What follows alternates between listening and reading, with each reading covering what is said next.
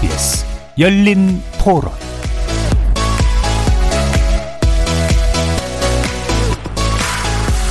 안녕하십니까. KBS 열린 토론 정준희입니다.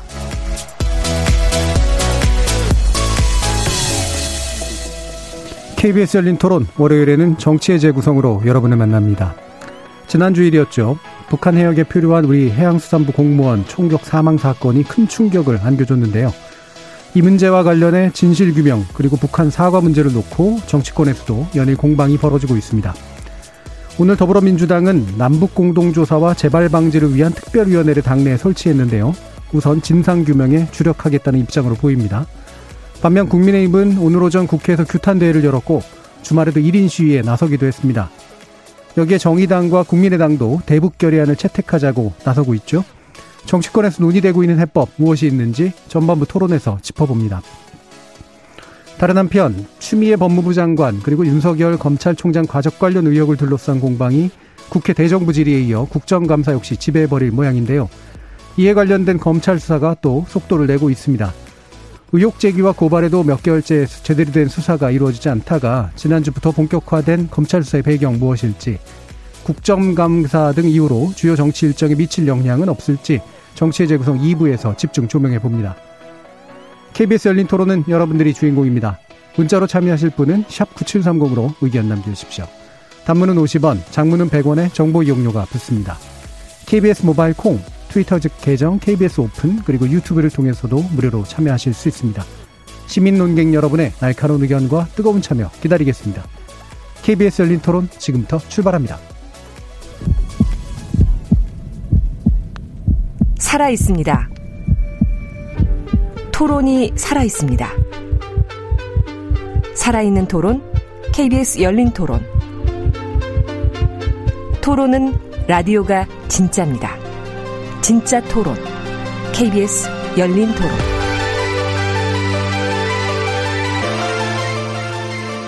정치를 보는 새로운 시선, 정치의 재구성에서 시작합니다. 함께 해주실 네 분의 논객 소개해드리겠습니다. 먼저 더불어민주당 장경태 의원은 오늘 사정이 있으셔서 불참하셔가지고요. 오늘 스페셜 게스트로 열린민주당 김성회 대변인 모셨습니다. 안녕하세요. 네, 안녕하세요. 김성회입니다. 자, 그리고 다른 세 분 정치의 재구성을 지켜주시는 고정 패널입니다. 먼저 제1야당 미래통합당 최고위원 지내신 이준석 전 미래통합당 최고위원 함께 하셨습니다. 네, 안녕하십니까. 이준석입니다. 그리고 국민의당 국민미래연구원장 맡고 계시는 배재대 정현종 교수 나오셨습니다. 네, 안녕하세요. 정의당의 전 혁신위원이셨죠. 김준우 변호사 모셨습니다. 네, 안녕하세요. 김준우 변호사입니다. 자, 일단 일부에서는 어, 북한 관련 문제 살펴보게 될 텐데요. 어, 지금 어업지도 공무원의 이제 피살 사건에 관련된 뉴스가 이제 나왔고 어, 상당히 정치적으로도 크게 쟁점화될 그런 부분으로 보입니다. 일단 현재 사안 어떻게 보시, 보고 계시는지 말씀 들어볼 텐데요. 오늘은 김준우 변호사님부터 말씀 듣겠습니다.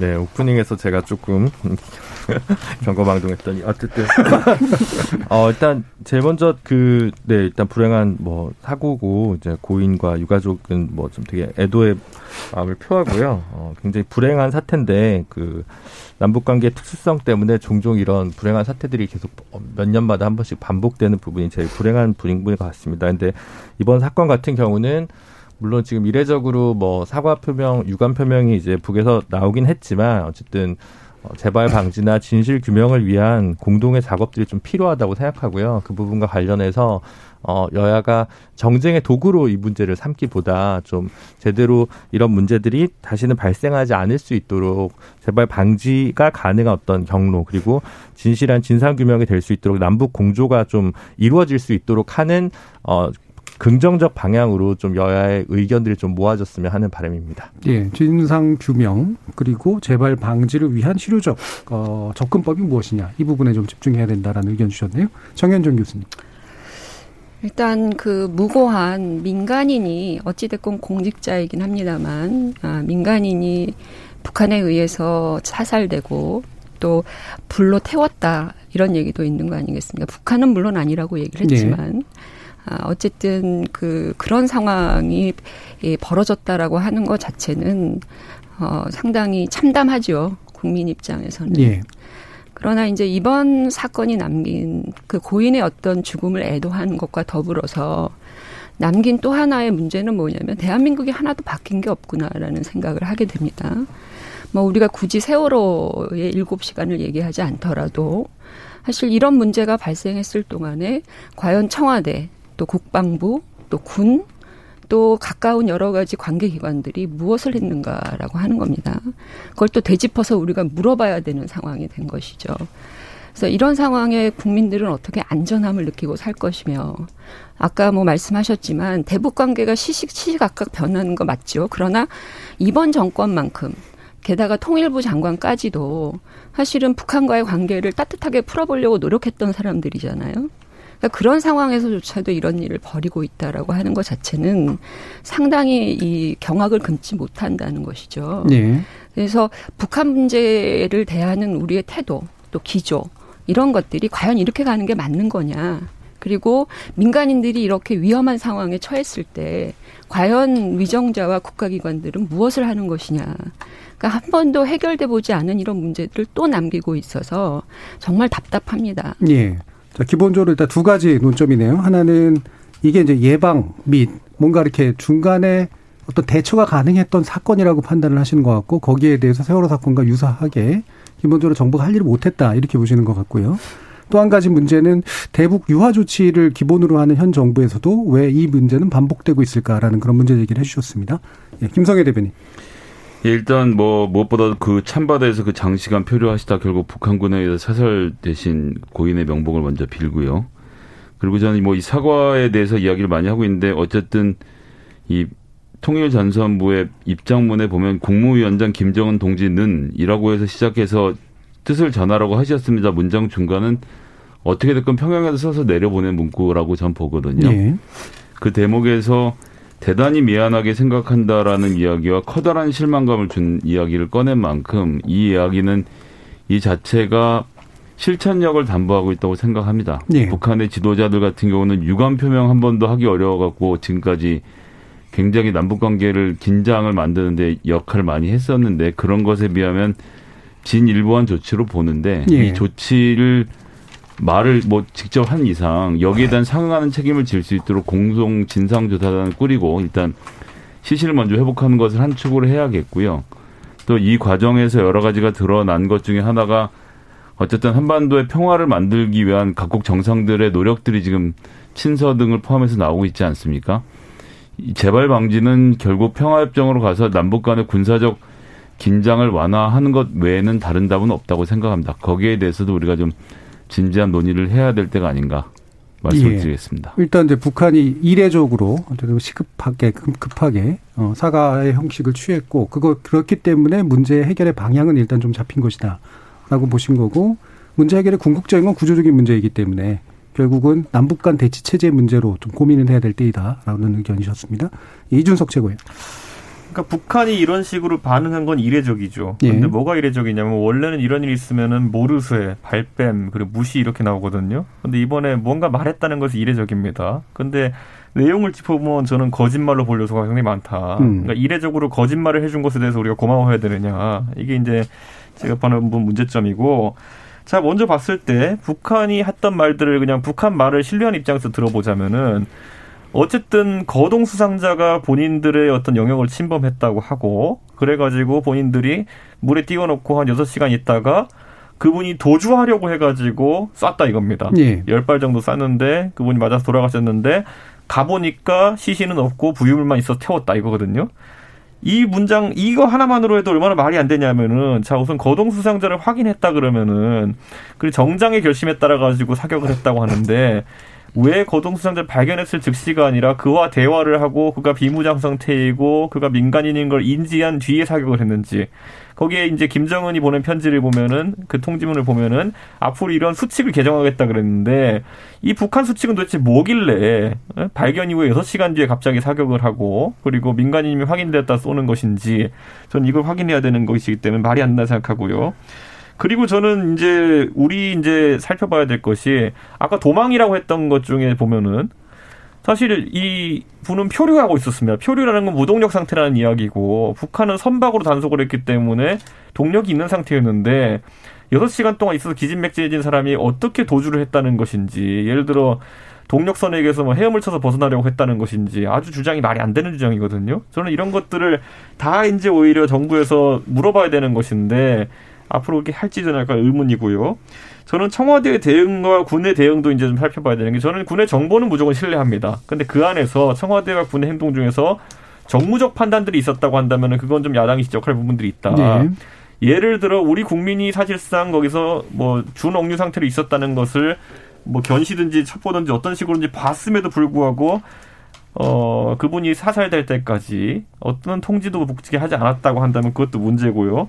처음에 화장이라는 표현을 썼는데 사실 화장이라는 표현은 불을 써서 장례를 지낸다는 의미이지 이렇게 증거 인멸에 가까운 시신 소각을 하려는 이런 행태에는 적용되지 않는 말이라고 네. 봅니다. 그렇기 때문에 이것도 굉장히 정무적으로 어떻게 이런 단어를 쓰게 되는지 짚어봐야 되는 부분이고 저는요 이게 왜 중요하다 보냐면은 자 북한이 아까 말했듯이 단속을 해가지고 어쨌든 그분이 돌아가셨다 그러면은 기본적으로 가가지고 그분이 무슨 뭐 특수부대인지 민간인지 뭔지 확인하려고 시신을 인양하려는 노력 같은 걸 해야 될 거란 말이에요. 근데 그걸 하지 않았다는 굉장히 이례적이고 그분이 총에 맞는 상황 속에서 조준 사격이 되었는지 아니면은 뭐 경고 사격 중에서 우발적으로 사망한 것이 이런 것들을 나중에 알기 위해서는 이제 부검이 필요한 것인데 예. 그게 불가능해졌어요 소각을 주장하면서 그래서 저는 이거를 북한 말대로 믿어주기가 참 어려운 부분이 있고 마지막으로 청와대 대응 같은 경우에 저는 이제 1시 반에 새벽 1시 반에 이걸 이제 관계부처 장관들이랑 모여 가지고 이제 회의를 해 가지고 NSC에서 뭔가 하게 되는데 저는 2시 반에 회의의 결론이 나왔는데 왜 8시 반까지 대통령에게 보고를 늦췄을까? 결국 6시간 동안에 대통령을 깨울 가치가 없는 일이라고 생각했던 것인가에 대해 가지고 이건 정무적 판단 또는 안일함이 작용한 게 아니냐 이런 생각을 하게 돼 가지고 예. 제가 지금까지 쭉 말씀드린 거 다 얘기해 드렸더니 아침에 김남국 의원이 자기도 이상하대요. 음, 예, 뭐 아침 얘기고요. 그러니까요. 예. 같은 채널이죠. 예. 어, 이 자리였어요. 근데 오늘 그래서 김남국 하루 종일 고생하더라고요. 예. 아니, 그러니까 지금 조금 심각하게 우리가 얘기를 해야 될 부분이기 때문에. 예. 그 사실은 지난주 금요일이었죠. 외통위에서 이제 그 송영길 위원장 주제로 긴급 현안 질의가 있었어요. 제가 이제 그것을 좀 지켜봤는데 그 송영길 위원장이 더불어민주당 소속이잖아요. 예. 물론 그 당시에 뭐 우리가 알고 있는 전해철 의원이라든지 또 누구죠? 그, 그 음, 청와대 그 비서관 했던 분, 윤건영, 아, 윤건영 의원 예. 같은 분들은 아까 말씀하신 대로 북한의 어떤 그 사과문에 대해서 굉장한 그 비중을 두시면서 말씀을 하시더라고요. 그래서 국민 입장에서 이제 그걸 지켜보면서 첫째로는 사과의 내용임에는 틀림이 없는 것 같아요. 그런데 너무 그, 그 앞뒤가 안 맞는 것이죠. 사람을 그렇게 해놓고, 민간인을 그렇게 해놓고 사과할 정도의 그런 변화, 개선이라고 표현하시더군요. 더불어민주당 의원들은. 그런 어떤 그 정권이, 북한이 그 실제로 그 민간인에 대해서 그렇게 아까 것처럼 그분이 그 대한민국 국민이라고까지 밝혔다고 얘기를 해요.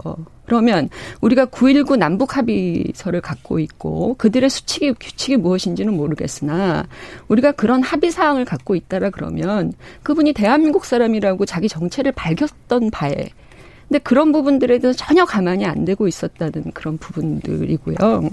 그리고 또 하나는 이분이 그, 어, 그, 그 망망대에서 사실은 그 작은 부유물을 가지고 이렇게 떠 있었던 부분이라는 것도 그 상임위에서 얘기가 나왔어요. 그래서 계속해서 지치고 굉장히 힘들어하는 상황에서 끊임없이 계속 말을 시키고 뭐 이러면서 몸을 움츠리면 그것을 공격 자세로 북한이 해석을 했다는 겁니다.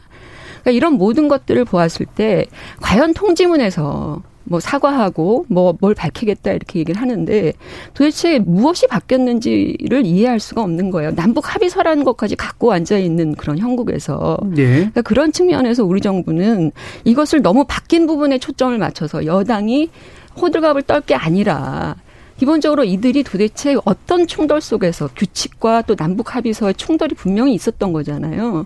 그러니까 그런 상황에서 했던 행동들 그리고 또 하나는 지금 뭐 재발 방지를 해서 공동조사단을 꾸린다고 얘기를 하는데 공동조사단을 꾸렸을 때 이들이 제대로 밝혀내는데 협조할 보장이 있습니까? 우리 정부가 그거에 대해서 강제하거나 그거에 대해서 세게 얘기할 그런 조건이 되어 있냐라는 겁니다. 예, 그러니까 이런 부분들이 하나도 되어 있지 않기 때문에 이 부분은 상당한 문제가 있는 부분이라고 생각을 예, 합니다. 일단 문제는 몇 가지 좀 갈라가지고 좀 얘기를 좀 해보죠. 지금 이게 다 통으로만 얘기가 되고 있기 때문에요. 일단은 사과문이나 내지 어쨌든 통지문이 문제 해결은 종결이나 해결은 당연히 아닐 것 같고요. 적어도 문제를 푸는 출발점이 될 수 있다고 보시는지 아닌지에 대한 의견을 좀 여쭙도록 할게요. 예, 일단 김성현 대표님. 일단 기업주가 나와서 사과를 하고 하는 행위 자체는 예. 그 뒤에 진상을 조사하고 재발 방지책을 내놓게 됐다라는 생각을 할 때 사과를 하지 뭐 미안하다고 사과하는 게 아니거든요. 지금 이 문제도 어쨌거나 김정은 위원장이 말 그대로 이례적으로 한 거 아닙니까? 지금까지 하지 않았던 사과를 한 만큼 그 뒤에 따른 후속 작용들 당연히 지켜봐야 될 것이라고 보고요.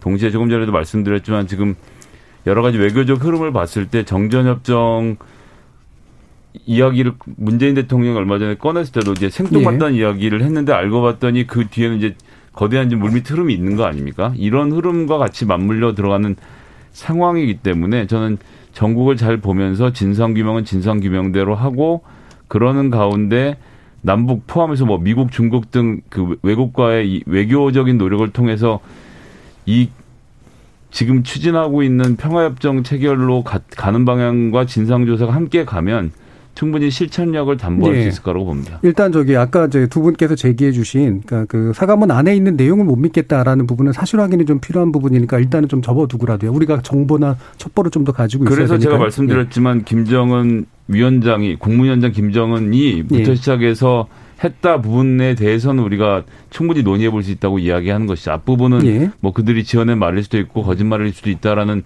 의심을 하면서 접근을 해야겠지만 이례적인 예전에는 북측이 유감만 표명해도 모든 문제를 눈녹듯 덮고 넘어갔던 전례를 생각하면 해보면 이번 문제만큼은 국익을 우선해 두고 진보 보수 할 것 없이 언론들도 네. 그렇고 좀 지금은 같이 힘을 모아야 될 때라고 생각합니다. 그럼 이 부분 평가해 주세요. 그러니까 지금 아까 제기해 주셨던 문제가 그러니까 두 분이 공통적으로 좀 제기하고 계신 건 정부 여당이 사과를 받은 거를 되게 좀 과잉하게 마치 문제가 해결된 것처럼 좀 약간 뻥튀기 시키는 느낌이다라는 거랑 그다음에 두 번째로는 과연 이제 진상조사로 들어갔을 때 북측이 이 부분을 토대로 해서 진상조사 하는데 제대로 된 어떤 태도를 보이거나 실제 실효적일 것이냐라는 부분에 대해서 어떻게 보시는지를 김준우 변호사님.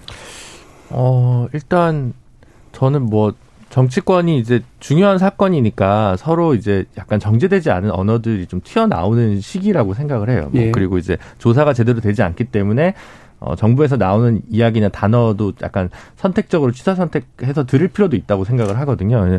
워낙 제한적이기 때문에 이게 남북 관계가 어떻게 보면 말을 하고 그만인 한국에서 여야 관계는 좀 와는 좀 다른 특수한 관계가 있다는 걸 좀 전제하고 이 문제를 좀 타고 들어야 된다고 생각하고요. 아까 김성애 대변님 얘기했듯이 뭐 예를 들어 고 박광자 씨 피격 사건이나 아니면 박근혜 정부 때 목함지뢰 사건 때 유감이 나오는데 굉장히 시간이 오래 걸린 거나 이런 것들에 비하면 북한의 태도가 어느 정도 전향적이니 좀 다소 당혹스럽고 황당하고 슬픈 일인데 적어도 최소한의 성의 표시라든가 아니면 그 진전된 자세를 보여줬다는 정면에서 되게 안도했겠죠. 정부 여당 입장에서는 네. 그래도 문제의 실마리를 풀 수 있는 어떤 단추는 있구나, 단초는 있구나라고 생각했을 수 있을 것 같은데 다만 이제 이걸로 됐다라고 생각하진 않으면서도 이제 그 말의 어떤 두께나 품이 좀 이렇게 좀 좁, 좁은 것처럼 들리는 부분도 분명히 있었던 것 같아서 그래서 저는 좀 차분히 예를 들어 뭐 구탄 결의안이 뭐, 뭐 며칠 내에 반드시 나와야 된다거나 아니면 어뭐 언론에 전부 노출되어 있는 뭐 현안 질의가 계속 돼야 된다거나 이렇게 생각하진 않고요. 오히려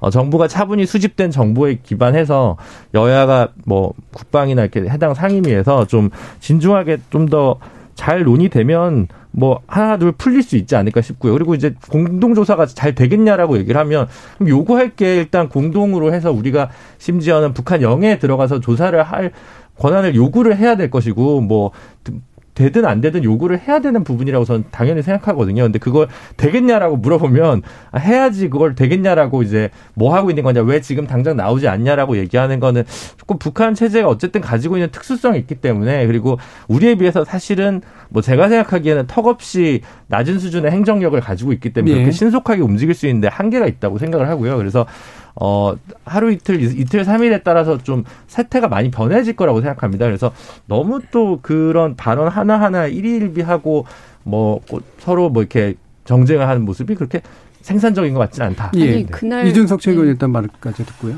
저는 어쨌든 아까 말했던 것처럼 뭐 사과라고 하는 것을 평가하려면은 그들이 사실관계를 인정하느냐에 대한 부분이 좀 중요하다 보고 아무쪼록 사람 죽었으니까 미안하다 이건 인정이 아닙니다. 어떤 경위로서 누구의 지시하에 이런 일이 벌어졌는지를 북한은 이미 알고 있을 겁니다. 그렇다면 우리 쪽에 그런 정보를 충분히 전달해야 되고 그 단계에서 귀책 사유가 본인들에게 있다면은 그 뒤에 협조를 하는 것이 이제 사과의 시작이겠죠. 근데 지금 봤을 때는 우리 당국의 군 통신선 복구 요청이라든지 아니면 공동조사 요구에 대해 가지고 묵묵부답인 건 사실입니다. 그리고 이것은 어 어느 정도 일정한 기한을 두고 진행되어야 되는 것인 게 시신 같은 경우에는 유실이 될 가능성이 있습니다. 네. 만약에 있다면은 그렇기 때문에 그건 북한이 신속하게 협조해야 되는데도 불구하고 아직까지 미온적이라는 거는 싫다는 것이고 저는 그것에 이건 제 추측입니다만 아까 말했던 것처럼 저는 시신을 북한이 인양 안 했다는 것도 우선 믿지 않습니다. 왜냐하면 고동 수상자를 어쨌든 뭐 사살했는데 그에 대해서 조사를 따로 이제 하지 않았다 시신 인양해가지고 그리고 바로 불태웠다. 저는 이거는 믿기 어렵고 그렇다고 했을 때 북한 입장에서는 사실 이 경위를 밝히는 것이 굉장히 부담스러울 수밖에 없을 겁니다. 어떤 네. 총격이 어떻게 희생되었는지가 굉장히 중요하기 때문에.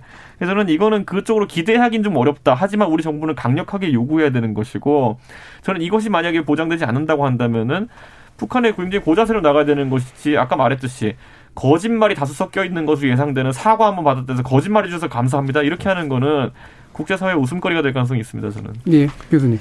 그러니까 저는 사실은 뭐 지켜보자 이런 말씀들을 많이 하시더라고요. 조금 전에 제가 말씀드린 그 외통위에서 어 상임위에서 통일부 장관과 외교부 장관까지 이제 얘기를 하는 과정에서 어 양 장관 모두 다 이제 상황을 좀 예의주시하고 기다려보자 라는 그런 표현을 쓰더라고요. 네. 그러면서 진상 조사는 촉구하겠다는 거거든요. 그러니까 여기에서 저는 좀 음, 굉장히 모호하게 느껴지는 게 뭐냐면 더 이상 이 문제에 대한 진상 촉구의 방법, 시기, 강도 그것을 북한에게 맡겨서는 안 된다는 것이죠. 우리가 피해자이기 때문에 우리가 그 방법과 시기와 강도를 우리가 촉구해야 되는 상황인 거예요. 예. 그러니까 그런 상황을 준비하고 있지 않다고 하는 것이 굉장히 놀라운 것이고요. 당일날 상임위에서 야당 의원들이 그런 질문을 합니다. 유엔 안보리라든지 실제로 필요한 외부 기관에 이 부분에 대해서 뭐 우리 정부가 강하게 촉구하고 요구하는 그런 적극적 조치를 할 계획이 있느냐라고 물으니까 묵묵부답이에요. 그러면서 북한을 계속 기다리겠다는 겁니다. 네. 그리고 여당 의원들은 사과한 것에 대해서 무슨 정권이 개선됐다든지 뭐 개혁적 군주 이런 표현까지 써가면서 여당 지금 의원들이 쓰진 않았죠. 그렇죠. 네. 그쪽 진영에서 네. 했던 거죠. 개몽 개, 개혁적 군주인지 개몽적 개몽 군주인지. 네. 그러니까 그런 표현까지 써가면서 그 사과문에 대해서 상당한 가중치를 두고 있는 이런 모습이 한심하다는 것이고요. 예. 절대로 진상 족구의 시기와 방법, 강도는 우리가 결정해야 됩니다. 우리가 음. 요구해야 되고요. 예. 그 루트에 대한 기본적인 면밀한 검토를 하면서 시간을 보내는 건지 예. 아니면 북한 눈치를 보느라고 계속 지켜보는 것인지 그걸 좀 분명해 줬으면 좋겠습니다. 예, 분명하지 않고 지금 뭔가 그냥 시간만 기다려 보자라고 얘기하는 것 같다라는 의견에 대해서는 어떻게 보세요, 비대위 그러니까 이제 기본적으로는 이런 토론할 때마다 좀 속상한 게 예. 뭐 민주당만으로 국한시켜서 얘기해도 진짜 김정은한테 가서 뭘 보고하고 싶고 북한의 눈치를 보고 싶고 북한이 무서 북한을 무서워하는 사람이 정말 있을까? 예. 이 상상성 유니콘 같은 거예요. 예. 존재하진 않는데 여, 야당에서 항상 얘기할 때 민주 진영이 북한에 대해서 어떤 저자세를 갖고 있을 것이라는 그 관념을 깔고 가는 거죠. 그래서 뭐 한마디도 동의가 일단 되지가 않고요. 그다음에 이제 해외에서 웃음거리가 될 거라고 하지만 지금 뭐 미국 국무부 대변인은 이는 도움이 되는 조치라고 평가하고 뉴욕타임즈도 이번 사과가 남북 관계에 또 다른 심각한 위기가 될 수 있었던 것을 막은 것으로 보인다고 얘기했고 다른 외신들도 북한의 사과를 extremely unusual하다는 표현까지 써가면서 지금 사태를 전 세계 외신은 그렇게 보고 있는데 오로지 우리나라의 민주당을 반대하는 분들만 이걸로 부족하고 이걸로 안 된다라는 걸 전제를 깔아놓고 얘기를 시작하니까 사실 되게 대화하기 어렵다는 생각이 드는 게 어 일단 뭐 처음 제 예. 아니 extremely unusual한 예. 것이 그거는 뭐 그렇다고 칩시다. 아니, 그러니까 그러면 잠깐만요. 그러면 그들이 어떤 재발 방지를 하냐는 거예요. 네. 지금 그러니까 지금 외신의 평가라든가 이런 것도 뭐 일원적이진 않기 때문에 근데 어쨌든 보면 지금의 사과문이 아, 그 현재 상태가 더 안 좋아질 수 있는 거를 막는 데는 상당히 의미가 있었다라고 하는 외교적 평가는 가능할 것 같고요. 다만 이제 예. 지적하신 게 어, 이 이후에 후속 대처가 우리 측에서 어떻게 나와야 되는가 그리고 실제로 나오고 있는가에 대한 이제 질문을 해주셨으니까 그러니까, 그 부분 예, 당에서는 진상조사위를 구성을 했고 당은 아무래도 정부보다 더 세게 얘기할 수 있고 더 싸워야 되는 입장이고 네. 그래서 대북 규탄 결의안도 같이 내기로 했다가 오늘 이제 뭐 김태현 원내대표의 주장에 따르면 이제 국민의힘이 반대를 해서 못했다라는 이야기까지 나와 있는데 어쨌건 민주당은 그렇게 해서 좀 더 강경한 자세를 취하고 북한을 압박하고 진상조사를 꾸려서 이 문제를 계속 살펴봐야 될 것으로 보고요. 예.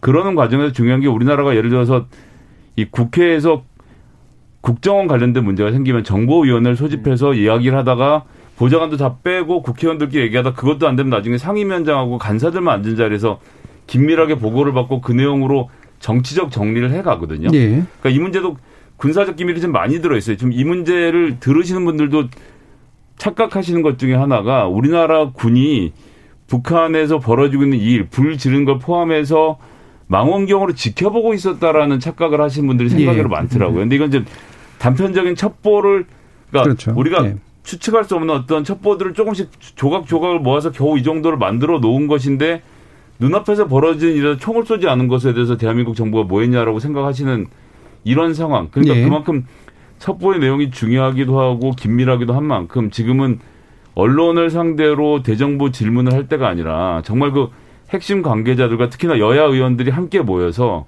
그 국방부도 그렇고 좋고 뭐 국정원도 좋고 관련자들을 모아서 이 이야기를 정치적으로 깊숙하게 들어보는 시간을 좀 먼저 빨리 가지는 게 중요하지 않겠나 이런 예, 말씀 드리고 있습니다. 그러니까 저는 이제 그런 모든 신중함에 대해 가지고 정부가 강조하지만은 초기에 이제 월북으로 단정하고 월북이기 때문에 문제가 덜하다는 취지로 이제 그런 프레임을 짠 것에 대해 가지고는 굉장한 성급함이었던 거거든요. 그분을 월북으로 단정할 근거가 최소한 생기려면은 그 선방 누군가 시포가 예를 들어 목포로 귀향한 다음에 선체 여러 가지 CCTV라는 점을 더 정밀 조사하고 이렇게 해가지고 결론을 내려가지고 얘기하면 모르겠으나 뭐 이제 먼저 발표하게 되고 그 과정 중에서 근거를 아직까지 확실하게 밝힐 수가 없다 보니까 결국 피상적인 것들 예를 들어 빚이 2천만 원 있었다. 구명조끼를 입고 있었다. 슬리퍼 벗어놓고 갔다. 이 세 가지 아닙니까 보면은? 그럼 앞으로 누군가 조난 사고를 당했는데 빚이 2천만 원 있고 구명조끼를 입고 그다음에 슬리퍼를 신었으면 다 월북자로 추정해야 되는 건 아니지 않습니까? 그러니까 저는 이 빈약한 논리 때문에 자꾸 이제 의구심이 든다는 것이죠. 근데 저는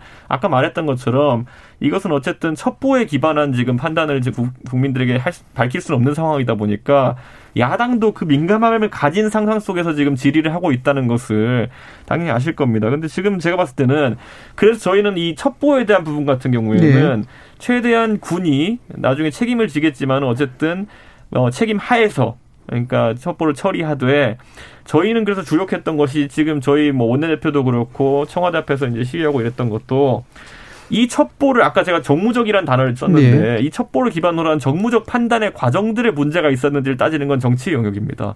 그렇기 때문에 저는 이거는 국민의힘에서 앞으로 방기하지 않을 그런 부분입니다. 음, 그럼 문제로 따지는 그러니까 문제가 있을 수 있다라고 따지는 거하고 문제가 있다고 판단하는 건 다르잖아요. 그렇죠. 예, 지금 장애투쟁의 형식 문제가 있다고 판단한 건가요? 아니면 문제가 있을, 있을 수 있으니 따져보자는 건가요? 저희는 기본적으로 그 저희가 이제 뭐 6시간 7시간 행적 밝혀라인 건 사실 예. 세월호의 대자보 때문에 저희가 정치적인 레토릭을 이야기하는 것이고 네. 저번에 아까 제가 처음에 어, 이야기했던 것처럼 1시 반에 어쨌든 관계 장관 회의가 열리고 그 안에서 NSC가 이제 있었던 거 아닙니까? 예. 그렇다면은 기본적으로 대한민국 국정원장이랑 장관 다 깨웠다는 얘기입니다. 잠에.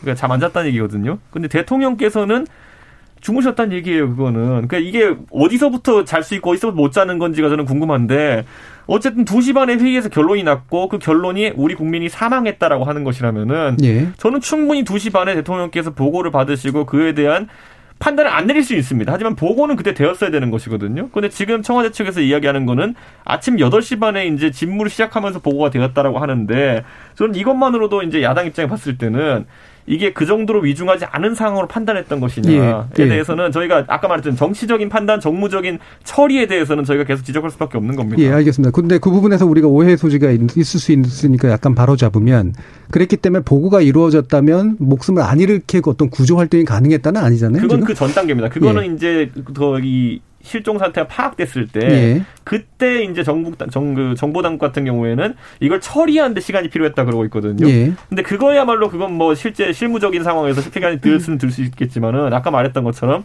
정무적 판단에 의해 가지고 그 뒤에 보고가 늦어졌던 부분이라든지 예. 그게 보고가 늦었기 때문에 아무것도 대통령이 할 수 없던 상황이라든지 이런 것들은 나중에 따져봐야 된다고 예, 봅니다. 일단 김재룡 변호사님도 어, 그런 문제적인 할 수 있죠. 만약에 이제 더 위급한 상황이 벌어졌는데 NSC가 소집됐는데 대통령은 없었고 대통령한테는 제대로 보고가 안 올라갔다면 뭔가 기강이나 보고 체계에 문제가 있었다면 그건 뭐 문제가 되니까 따져볼 일인데 이 상황에서는 이제 한 분이 이제 돌아가신 거고 이제 이미 사망을 한 상황에서 사실 그 이후에 추후 조치를 당장에 뭐 새벽 2시 반이라는 물리적 시간에서 할 수 없었다는 걸 누군가는 판단했겠죠. 만약에. 그래서 이제 그게 적절했는지 안 했는지는 이후에 뭔가 어 적절한 방법을 통해 뭐 규명하면 될 일이라고 생각을 하고요. 예. 크게 문제는 저는 뭐 아니라고 생각하는데, 그러니까 기본적으로 원래 논점으로 돌아가면 박광자 씨가 사망했을 때 결국 남북 관계가 최악의 국면으로 치달았는데 만약 이번에 돌아가신 분 때문에 그런 일이 반복될까 봐에 대한 우려를 평화를 바라는 시민 입장에서 보면 되게 이제 우려할 수밖에 없었던 거죠. 개 고인의 죽음은 굉장히 안타까운 일이고 어 북한군이 했다는 일은 믿지 못할 일이지만 그런 면에서 봤을 때는 북한이 어쨌든 본인들이 사과할 부분 사과한다는 게 이제 무슨 예전 같으면 뭐그 다른 간부의 어 고위 간부의 이름으로 나갈 수도 있던 성명이 어쨌든 김정은 본인의 성명으로 나왔다는 부분에서 아 이 문제에 대해서 북한이 어느 정도 문제 해결에 어 진전을 위해서 노력을 하겠구나라는 시그널로 받으니까 그걸 민주당이 반색 할 수는 있다고 혹은 여당이 반색 어 저기 정부에서 반색할 수 있다고 봅니다. 하지만 어 또 다른 아까 김성애 대변님께서 말씀하셨듯이 이게 지금 어 북한을 좀 적정하게 압박하기 위해서라도 정부와 어, 국회가 조금 다른 톤으로 이 문제에 접근하는 것은 뭐 필요할 수 있다고 보거든요. 뭐 예. 뭐 한일 관계에서도 실제로 정부가 좀 하기 어려우면 어, 국회에서 조금 더 강한 어조로 나가야 될 필요성이 있을 수가 있으니까요. 그러니까 이제 그런 건 좀 따져볼 문제인데 이거를 이제 북한에 그래서 어떻게 적절하게 압박을 하고 혹은 이제 정부가 움직일 수밖에 없음을 어, 북한을 통해서 이제 얘기하는 저간의 사정을 만들기 위한 것이 좋겠는데 이 문제가 왜 터졌냐, 이 문제를 왜 제대로 못했냐라는 것만 가지고 북한에서 조금 더 레토릭이 좀 더 과한 것 같으니까 이 문제가 정말 문제 해결을 위한 비판인지 아니면 정쟁의 도구로 삼는 건 아닌지라는 고민이 가끔 드는 거예요. 그래서 그런 것들을 좀 어. 야당에서 제1야당에서 조금 더 책임감 있게 다가선다면 국민들도 좀 납득하지 않을까. 뭐 여당이나 정부가 무조건 다 잘했다고 제가 말씀드리는 게 아니라 비판의 각이 정치적 레토릭은 좀 거품은 좀 제거하고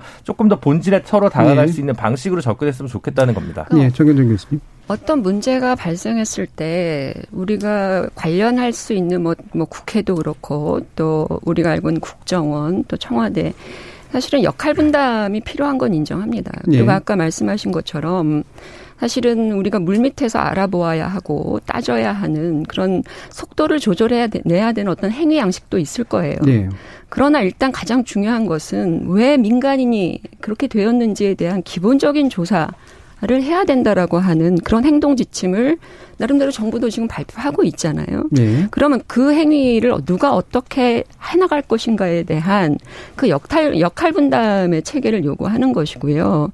아까 그 첩보에 대한 그 정무적인 말씀하셨는데 사실은 일정한 그 첩보에 대해서 여러 가지 문제 의식 좀 회의감을 가질 수 있도록 만든 책임은 그 첩보 정보를 최초에 공개하거나 생산한 그런 군 당국에 있었던 것도 맞자 맞다고 생각을 해요. 왜냐하면 처음에 나왔던 군의 일성이 뭐냐면 북한이 그럴지 몰랐다라는 거였거든요.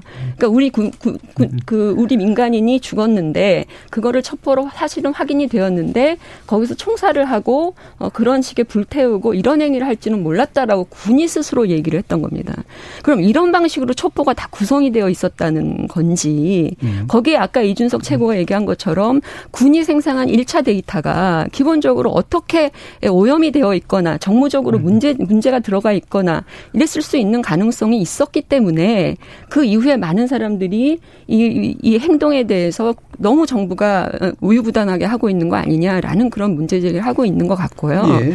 또 하나 아까 그 국회 차원에서 해야 될 일은 사실은 재발 방지나 우리가 뭐 여러 가지 것들을 촉구하지만 기본적으로 지금 국회에는 종전 선언 촉구 결의안이 상정돼 려고 하고 있고 그리고 북한의 어떤 그 개별 관광 을 촉구하는 그 결의안도 지금 국회가 상정을 하려 하고 있어요. 네. 이거부터 철회를 해야 된다는 겁니다. 오늘 국민의힘이 그 얘기를 했기는 했는데 기본적으로 이런 것부터 일단 스탑 시켜 놓고 국회가 좀 더 강경하게 이 문제를 다루려고 하는 그런 보여지는 자세도 보여줄 필요가 있다. 아까 네. 말씀하신 그런 부분은 또 그런 부분대로 가는 것이고요. 알겠습니다. 김성현 대표님. 제가 뭐 해명할 건 한두 가지 좀 해명을 먼저 드려야 음. 되겠는데 제일 중요한 건 심야 회의가 새벽 2시 반에 끝났는데 2시 반에 끝날 당시에 이 피살 등 모든 사실을 사실관계를 확정하지 못한 상태에서 끝냈다는 점이 우선 청와대 오늘 발표고요. 오늘 발표고 박근혜 대통령 비경 물론 이제 이준석 최고위원은 그 예전에 세월호 때부터도 이, 이 문제에 대해서는 박근혜 정부의 비판적 입장을 가지셨기 때문에 뭐 전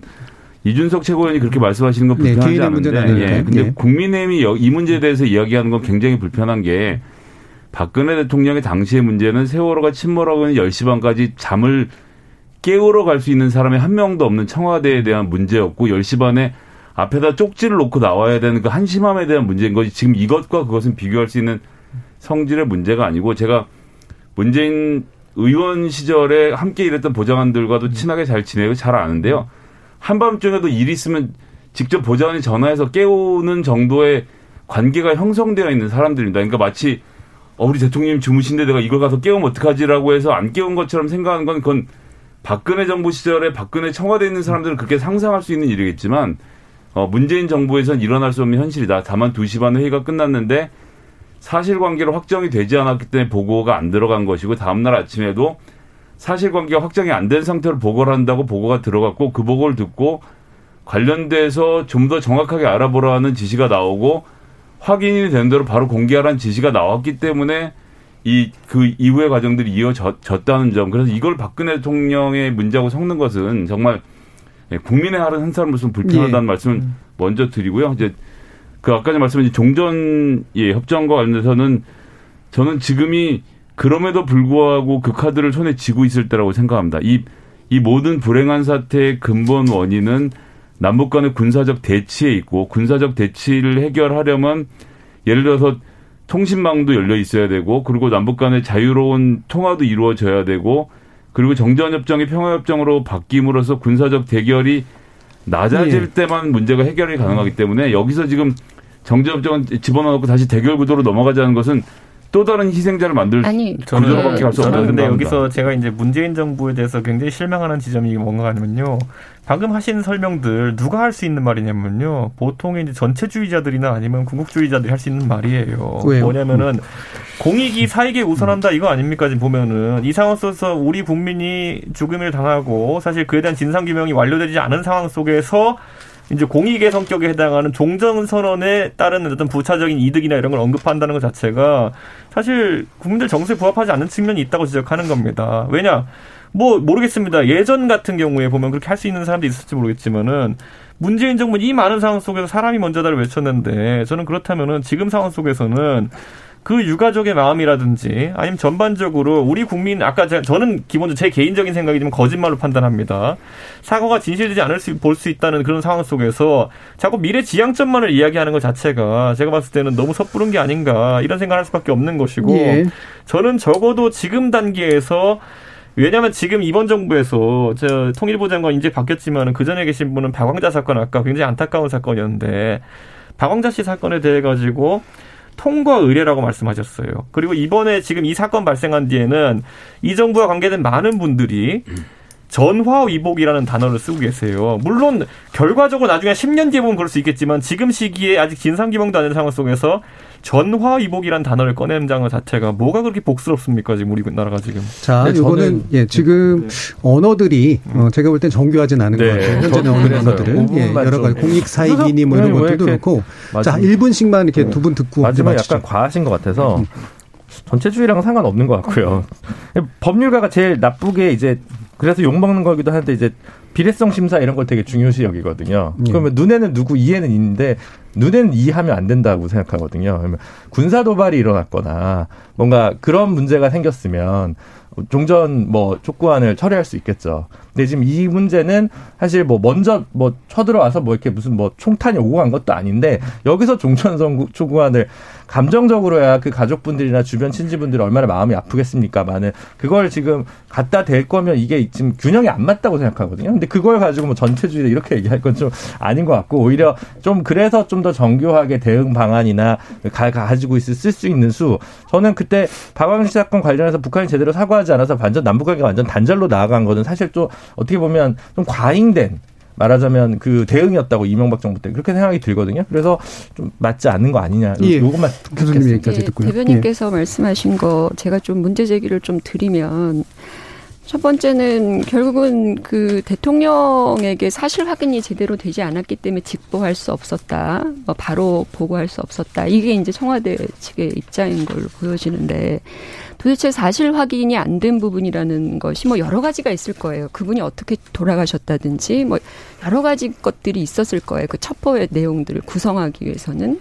근데 가장 기본적인 팩트는 뭐냐. 군에 의해서 이미 어, 우리의 민간인이 어디 어디에서 이렇게 됐습니다라는 기본적인 팩트만으로도 대통령에게 말씀을 드려야 되는 상황이다라는 게 야당의 주장이라는 네. 것이죠.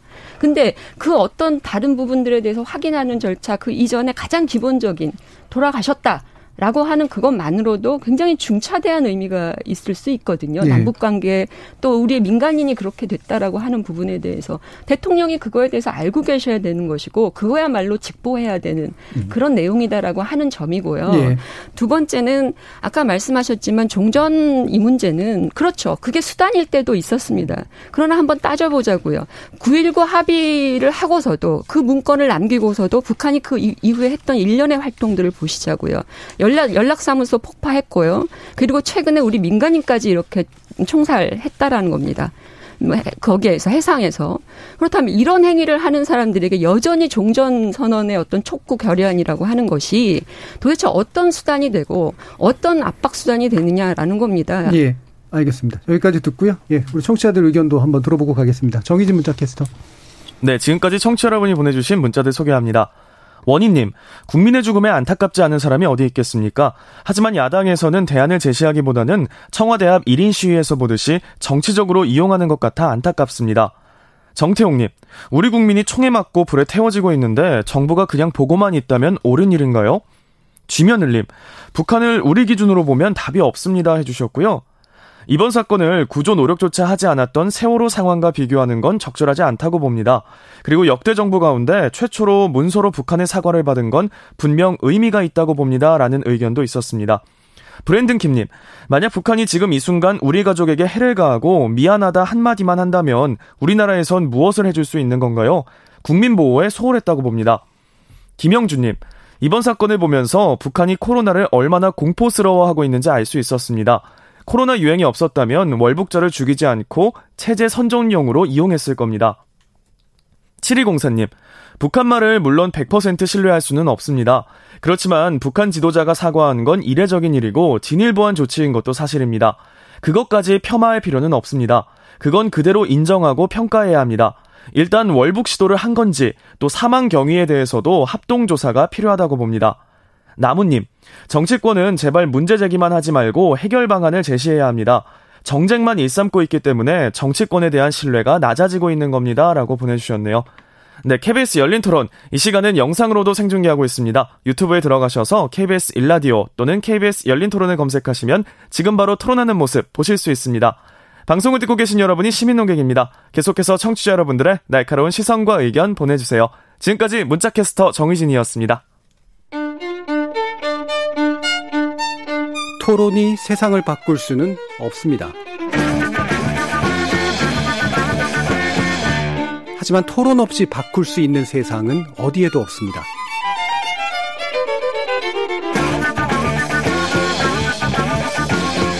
세상의 선한 변화를 갈망하는 당신. 정답이 아니라 질문의 힘을 믿는 당신. 우리 KBS 열린 토론에서 만납시다.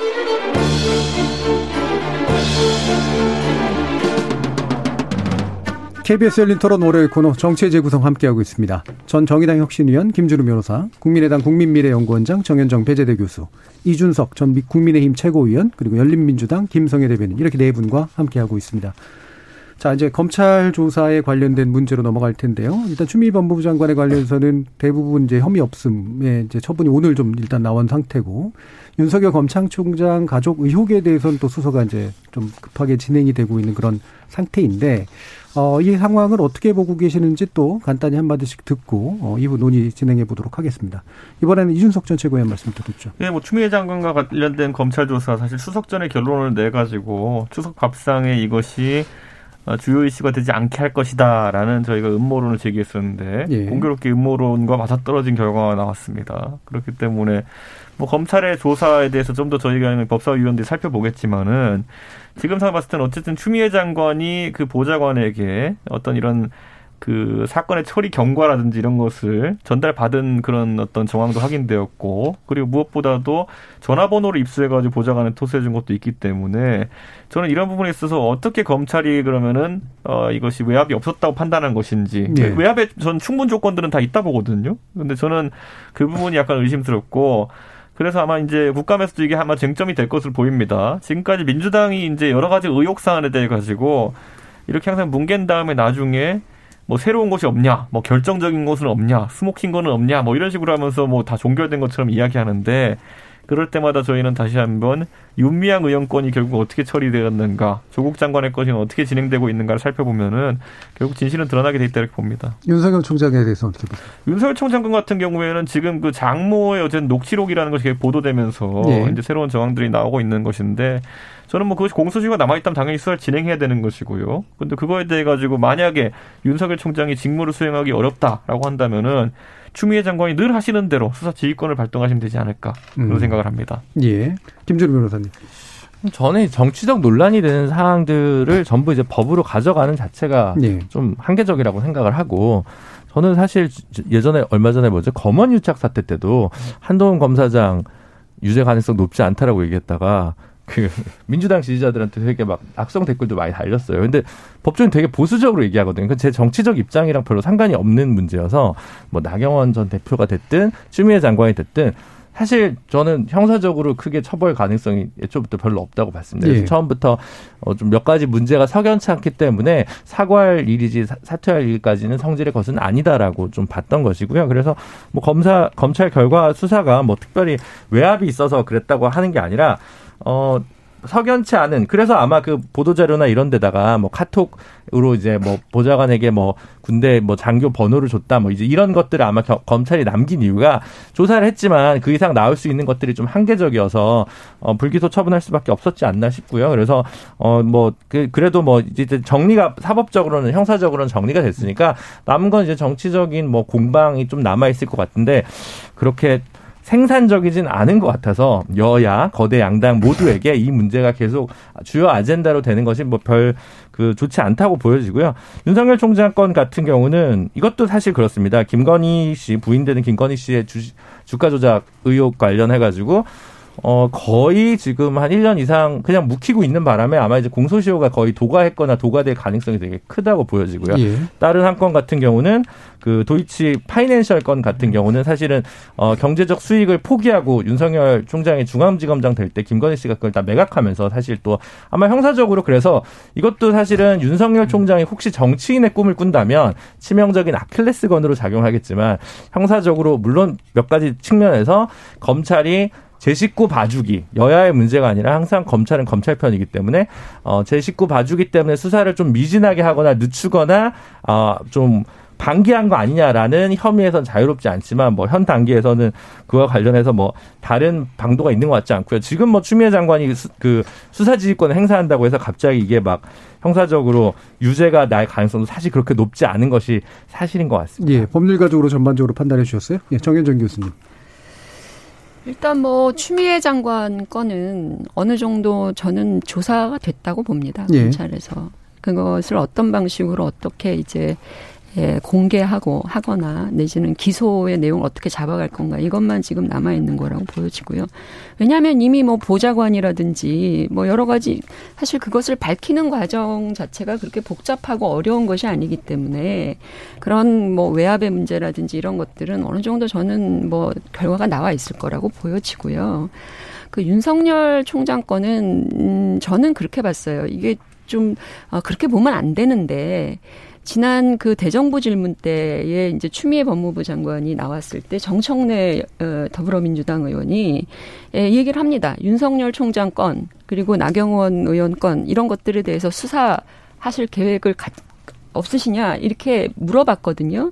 그랬더니 뭐 수사할 수 있도록 하겠습니다라고 답변을 긍정적으로 했던 걸로 제가 기억을 해요. 대정부 질문을 봤을 때. 그러고 난 다음에 사실은 이게 수사의 속도를 내는 이런 모양새를 보였거든요.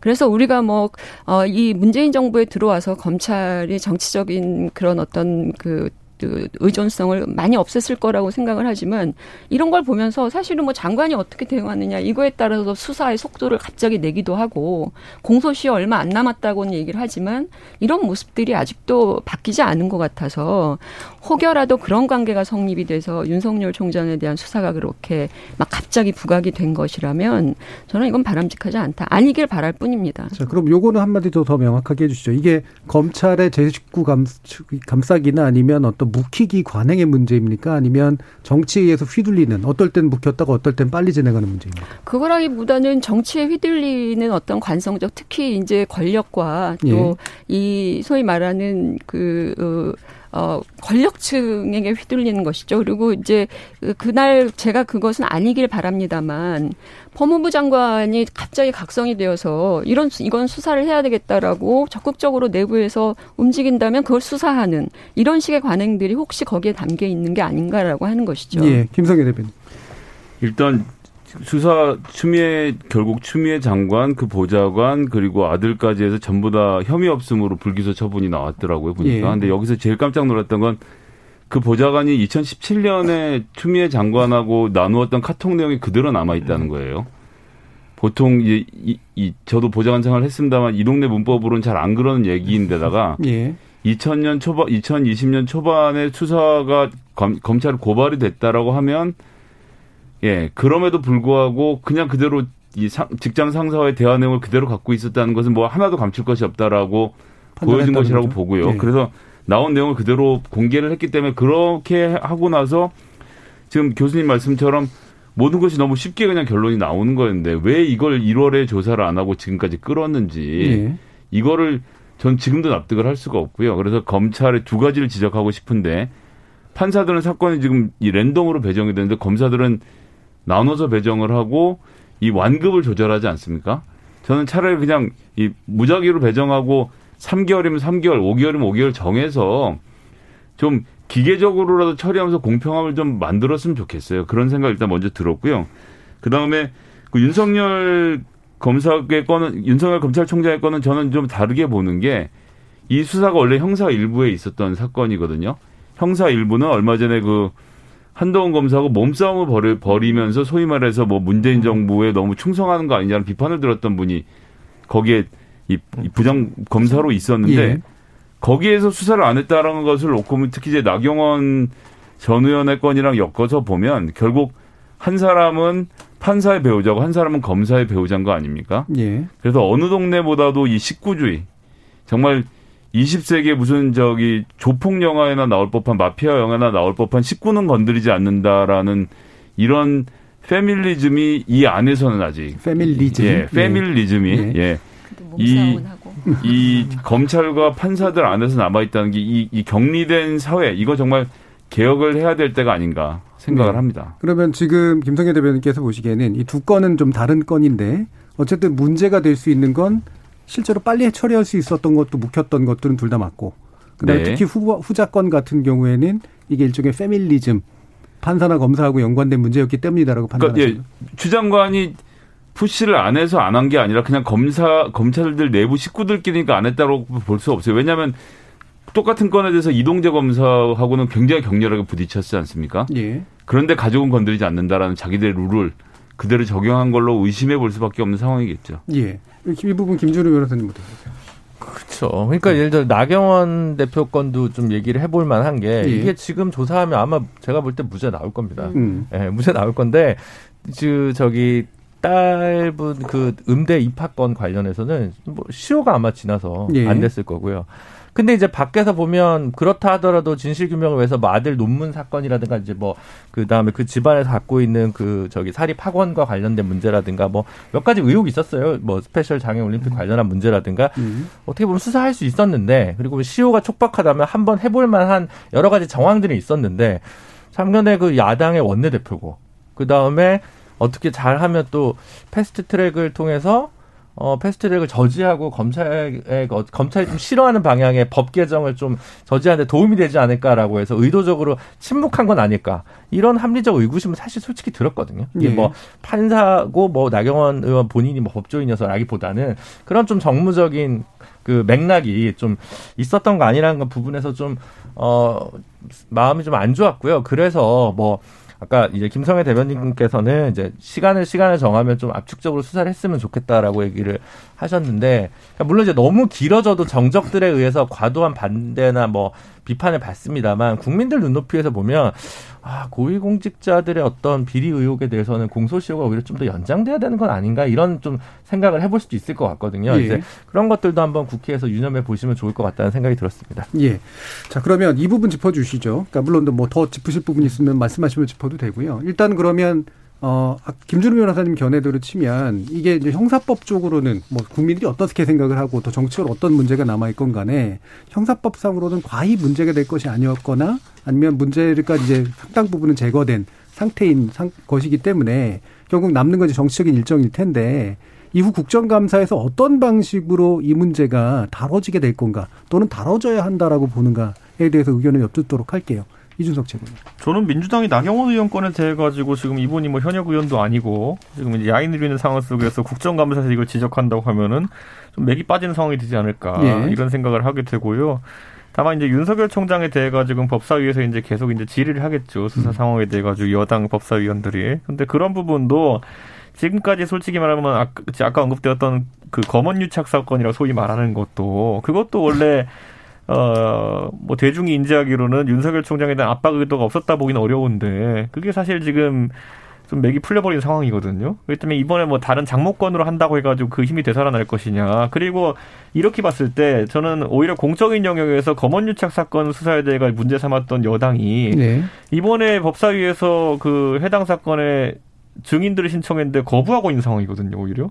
아니 검언유착 사건이 그렇게 중요하다 그러면은 실제 그 어, 증언을 할 수 있는 한동훈 검사라든지 이런 분들 이동재 기자 이런 분들 불러다가 놓고 거기서 이제 법사위를 진행하는 것도 하나의 방법일 텐데 그건 또 싫어해요. 그러니까 지금 이런 것들이 여당 입장에 상당히 모순점을 노출할 수밖에 없다. 아까 말했던 것처럼 그러면은 뭐 다른 사건들 이제 소위 말해 검찰 개혁의 명분이 된다고 본인들이 주장할 사건에 대해 가지고는 다 공평하게 검, 그 법사에 다뤄야 되는 거 아니냐 이렇게 야당은 아마 주장할 겁니다. 예. 김성희 대표 마침 또 이제 그 참고인 얘기가 나와서요. 음. 지금 이제 참고인 채택 문제 가지고 이제 이러저런 이제 다른 일들이 있고 또 열린민주당은 지금 이제 조설버 사주 관련해서 좀 참고인 채택을 요구를 하기도 했었는데 그런 네네. 부분 관련해서 좀 말씀 주시죠. 그러니까 이제 국정감사 뭐 저도 국정감사를 보장하면서 여러 차례 해봤습니다. 본령은 새로운 사실을 밝히는 겁니다. 예. 그러니까 지금까지 나와 있는 정치적 공방을 끌고 가서 해봐야 하던 얘기에서 뭐가 달라졌냐는 비판밖에 듣지 못하기 때문에 기본적으로 지금 말씀하신 윤석열 건부터 시작해서 특히 뭐 나경원 의원권 관련돼서 민주당 측에서 요청한 바도 없긴 합니다만 예. 관련된 이런 사건들이 저는 줄을 이루는 국정감사 같으면 이건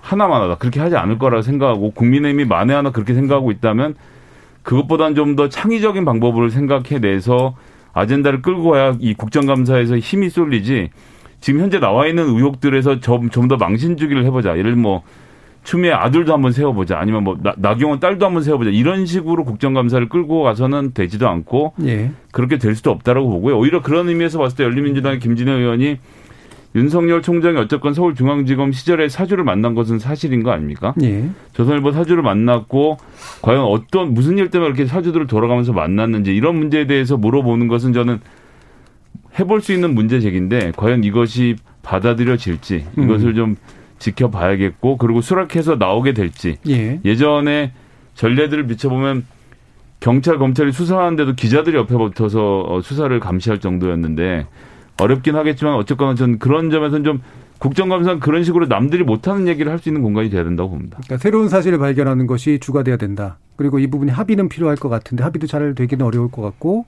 그다음에 실제로 또 나올지도 모르겠다라는 네, 정도의 얘기죠. 정현준 교수님.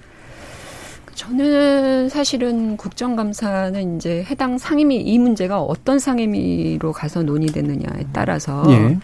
어, 지금 말씀하신 것처럼 국민들의 알 권리 충족이라는 것도 있는 거거든요. 그러니까 지난 정치적 공방을 하느라 사실은 많은 의혹들만 남았고 국민들이 어떤 것도 어, 사실은 명확하게 답을 들은 거는 없다. 물론 법적인 판단을 가지고 그것을 국회 상임위에서 논의해서는 안 된다고 봅니다. 그러니까 이 사람들이 어떤 뭐 예를 들면 범법적인 행위 또는 형의 문제, 얼마나 이게 중한 범, 뭐 이런 식의 논의들을 하는 장이 되어서는 안 되는. 그건 법, 법원에 맡겨야 되는 것이고 예. 또는 검찰의 기소에 달려 있는 것이잖아요. 그러니까 그런 부분들은 국회가 다루지 않는다고 하더라도 음. 이번에 예컨대 추미애 장관 거는 국방부의 문제가 있. 있어요. 제가 지난번에도 말씀드렸지만 국방부에서 얘기하는 그 휴가 에 관련되어지는 그런 어떤 규칙에 관한 문제라든지 뭐 이런 여러 가지 국민의 어떤 기본적인 어, 생활과 또 관련되는 제도적 문제들이 거기에 담겨 있는 것이거든요. 국방부는 어떻게 뭐 이런 것들과 관련해서 국방위원회 같은 경우에는 사실은 어, 필요한 증인들이 들어와서 예를 들면 뭐 지난번에 그 아들 건을 제보한 사람이랄지 뭐 이런 사람들이 증인으로 온다든지 그러니까 국방부 관련해서는 저는 충분히 논의될 바가 그 부분은 검찰의 보여지고요. 판단과 무관하게 해야 된다. 예, 예. 그거는 법적인 문제 판단이 들어가는 것은 국회에서 다루어도 소용이 없고요. 다룰 필요도 없는 거죠. 이미 이제 이것은 법 법적인 영역으로 가는 것이기 때문에 예. 검찰이 기소를 하게 되면 말이죠. 그러니까 그래서 거, 검찰은 불기소 결정을 내렸고요. 그러니까 어쨌든 예. 그 불기소 결정이 내려졌으면 실제로 더 이상 논의할 바는 없는 것일 수도 있는 것이고. 예. 그러니까 국방부와 관련되는 부분에서 논의될 바가 있는 것이고 윤석열 총장 건도 저는 아까 뭐 윤석열 총장이 조선일보 사장을 만난 것이 왜 상임위에서 논의돼야 되는지 저는 그것도 잘 모르겠어요. 도대체 그것이 국민들의 생활과 무슨 관련성이 있길래? 음, 그러니까 그게 그 당시 사건하고 관련된 당사자였는데 만난 건 문제가 없다. 이렇게 네, 그렇죠. 그거는 어떤 사람을 만났냐고 해서 조선일보 사장을 증인으로 채택하는 것이 과연 국정감사의 정신을 살리는 것이냐라고 음. 하는 점을 판단해 내려야 된다고 생각을 하고요. 예. 그러니까 그런 차원에서 본다 그러면 이것을 정치적 공방으로 끌고 갈 것이 아니라 그 안에서 미진했던 여러 가지 제도적 문제 문제점, 절차적 문제점이 있었다면 자신은 재발되지 않아야 되는 거 아니겠습니까? 그렇다면 국회의원들이 당연히 그 부분에선 따져 묻고 어떻게 바꿔가야 될지에 대해서도 논의되는 그런 자리가 될 예. 때는 의미가 있는 사건일 수도 있다. 예. 그렇게 보는 거죠. 김준호 변호사님. 그냥 모르겠어요. 뭐 지지자들은 좋아할지도 모르겠어요. 근데 막 외야 펜스 앞에서 잡히는 시원한 플라이. 음. 아무 유효 타점과 상관없는 예. 이런 거라고 생각하거든요 야구를 치면. 음. 아니면 그냥 한국 정치의 오래된 문법. 남이 못하면 내가 이긴다. 이런 거거든 내가 잘해서 내가 이긴다. 이런 건 없고 그냥 그런 것 같아요. 그냥 그래서 고전적이어서 이게 정말 형사적으로 크게 문제가 될 사안이면 저도 어, 두발 벗고 이거 나가야 된다고 얘기를 하겠죠. 근데 제가 볼 때는 석연찮고 문제가 있거나 뭐 다 있지만 아주 결정적인 큰 그게 없기 때문에 사실 정치적으로도 이 문제 뭐 양쪽 모두에게 이걸 그렇게 크게 가져가는 게 크게 유리할까? 저는 굉장히 의문이고 좀 다른 지난주에 저희가 얘기했던 뭐 김종인 위원장이 뭐 공정경제 3법을 받는다든가 예. 이런 진취적인 얘기를 하는 국회가 지금 돼야 되지 않나라는 생각입니다. 음, 방금 그 김성애 대변인 말씀하신 그 조선일보 사주에 관련된 문제도 역시 마찬가지로 그렇다고 보시나요? 근데 이건 뭐 저는 사실은 선정적이긴 하고 저도 예. 궁금하긴 한데 이분이 뭐 홍석현 저기 저뭐 중앙일보 회장도 만나시고 방상훈 사장님도 만나시고 참 언론에 관심이 많으신 것 같아요. 근데 안 나오실 거잖아요. 방상훈 사장님이. 그러니까 이제 끝나는 거죠. 뭐 최근에 뭐 팽수 부르겠다고 얘기하는 거라 저는 뭐 사실 솔직히 얘기해서 별 차이가 없을 것 같아서 왜냐하면 나오지도 않을 거고 출석도 안 할 거고 뭘 숨기냐 뭐 이렇게 팽수 부르는 건 EBS 경영진이나 EBS 노사 관계 물어보면 되는 되는 정도 수준의 문제를 지금 예. 가지고 나오라고 하는 거고 방상훈 물어봐도 되는 거고. 그 기본적으로 국정감사는 권력 감시라는 기능을 예. 갖고 있는데 우리나라의 최고 처벌 기관인 검사와 그리고 언론 권력인 조선일보 사주가 만나서 어 그리고 게다가 이제 회동을 순차적으로 한 거 아닙니까? 그런 문제라고 한다면 저는 들여다볼 필요가 있다고 생각합니다. 게다가 그 당시에는 관련 사건에 네. 연루되어 있는 사람이기도 했고요. 알겠습니다. 지금 이제 열린민주당에서 오랜만에 또 나와주셨기 때문에 제가 한 번에 발언 기회를 더 드렸고요. 감사합니다. 더 드려야 된다. 댓글에 마무리 발언 열린민주당 네. 왜 출연 안 시키냐는 댓글이 그렇죠. 꾸준히 네. 올라오거든요. 자 마무리 발언 이제 1분씩만 해주셨으면 좋겠습니다. 이제 추석에 사람들 안 보일 것 같긴 한데요. 예. 그래서 보통은 추석 전에 정치권이 큰 걸 터트리려고 하는데 이번에는 또 이게 어떨지 잘 모르겠습니다. 그래서 추석 민심에 어떤 요소들이 아마 좀 핵심이 될 것 같다라는데 보시는지에 대해서 일단 김성애 대변인부터 1분씩 말씀 주시죠. 저는 최근에 들었던 뉴스 중에 가장 경악했던 것은 역시나 박덕, 박덕흠 의원 건이었습니다. 음. 추석에서 우리가 이야기를 해야 되는 문제고 전체 국회의원이 이해관계 때문에 하는 게 아닌데 장사치처럼 보이게 만든 장본인이기 때문에 이 문제에 대해서는 국민의힘도 좀 명확한 입장을 밝히고 특히나 뭐 자당 내선 처벌 못하고 탈당을 시켰지만 국회는 국회 윤리위원회에서 국회의원을 제명할 수 있는 힘을 갖고 있습니다.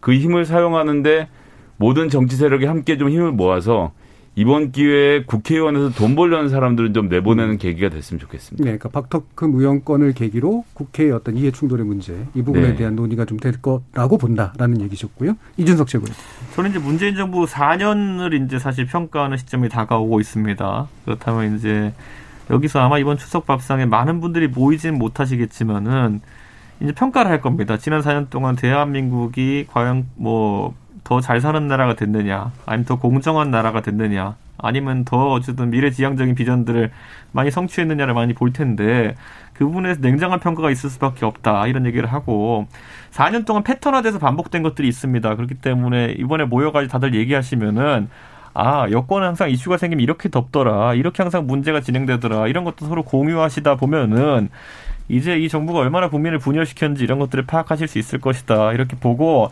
안타깝게도 저는 이번에 그 우리 국민이 이번에 북한의 총격에 사망한 것 때문에라도 이번 추석 민심은 아무리 박덕흠이나 아니면은 뭐 나경원 의원까지 심지어 이렇게 올리려고 한다 하더라도 북한 문제가 이슈의 중심에 서 있을 것이고 지난 4년간의 문재인 정부 대북 정책 아까 정 교수님도 언급하셨지만은 뭐 한 건 많은 것 같은데 주겠다 한 건 많은 것 같은데 왜 네. 올해 들어가지고 연락사무소는 폭파되어야 되는 것이고 우리 국민은 사망해야 되는 것인지에 대해 네. 가지고 국민들이 이제 약간 갸우뚱할 시기가 왔다 이렇게 봅니다. 알겠습니다. 김준우 변호사님.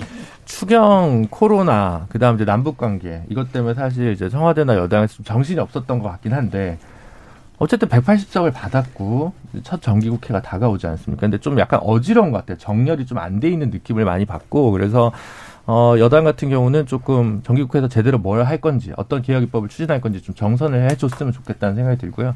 BH 같은 경우는 어, 만, 남은 임기 1년 6개월 정도 남았나요? 그래서 그 기간 동안 마지막 좀 추진 과제를 정선할 수 있는 일정한 폭의 개각이나 음. 청와대 수석실을 좀 개편 이런 것들이 이제는 좀, 어, 숨을 골라서 좀 정리를 한번 하시고 그래서 가을쯤에는 좀 새로운 좀 그런 세팅으로 나아가서 추진력을 좀 얻었으면 하는 바람입니다. 알겠습니다. 정현종 교수님. 민심이 어떻게 갈 거냐가 중요한 거잖아요. 예. 근데 이번에는 그 정부도 또는 정치권도 크게 추석 민심 신경 안 쓴다는 느낌이 들어요. 음. 왜냐하면 사람들이 많이 이동을 안 하니까 구전 효과가 그렇게 뭐 톡톡하게 클 거라고는 생각 안 하는 것 같은데 근데 저는 아마 이 기본적으로 문재인 정부에 대한 민심 이탈이 조금씩 조금씩 누적되어 가고 있는데 뭐 부동산 정책으로 지금 정점을 찍었다면 아마 그래도 문재인 정부는 외교는 잘해. 북한은 잘, 잘 다뤄. 그리고 평화는 올 거야. 이렇게 생각했던 그 마지막 지지층들이 이번에 그 우리 그 민간인 북한에 의해서 사살된 그 사건에 의해서 상당 부분 이탈될 가능성이 있다고 보여지고요.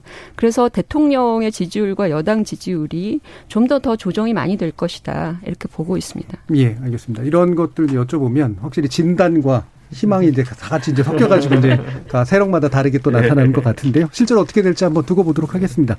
자, KBS 열린 토론 정치의 재구성 오늘 순서 이것으로 모두 마무리하겠습니다. 오늘 토론 함께 해주신 정현정 배재대 교수, 이준석 국민의힘 전 최고위원, 어, 김준우 변호사, 그리고 열린민당 김성혜 대변인 네 분 모두 수고하셨습니다. 감사합니다. 감사합니다. 감사합니다. 생방송 놓치신 분들을 위해 나중에 팟캐스트 준비되어 있고요. 매일 새벽 1시에 KBS 열린 토론 재방송도 됩니다. 저는 내일 저녁 7시 20분에 다시 찾아뵙겠습니다. 지금까지 KBS 열린 토론 정준이었습니다.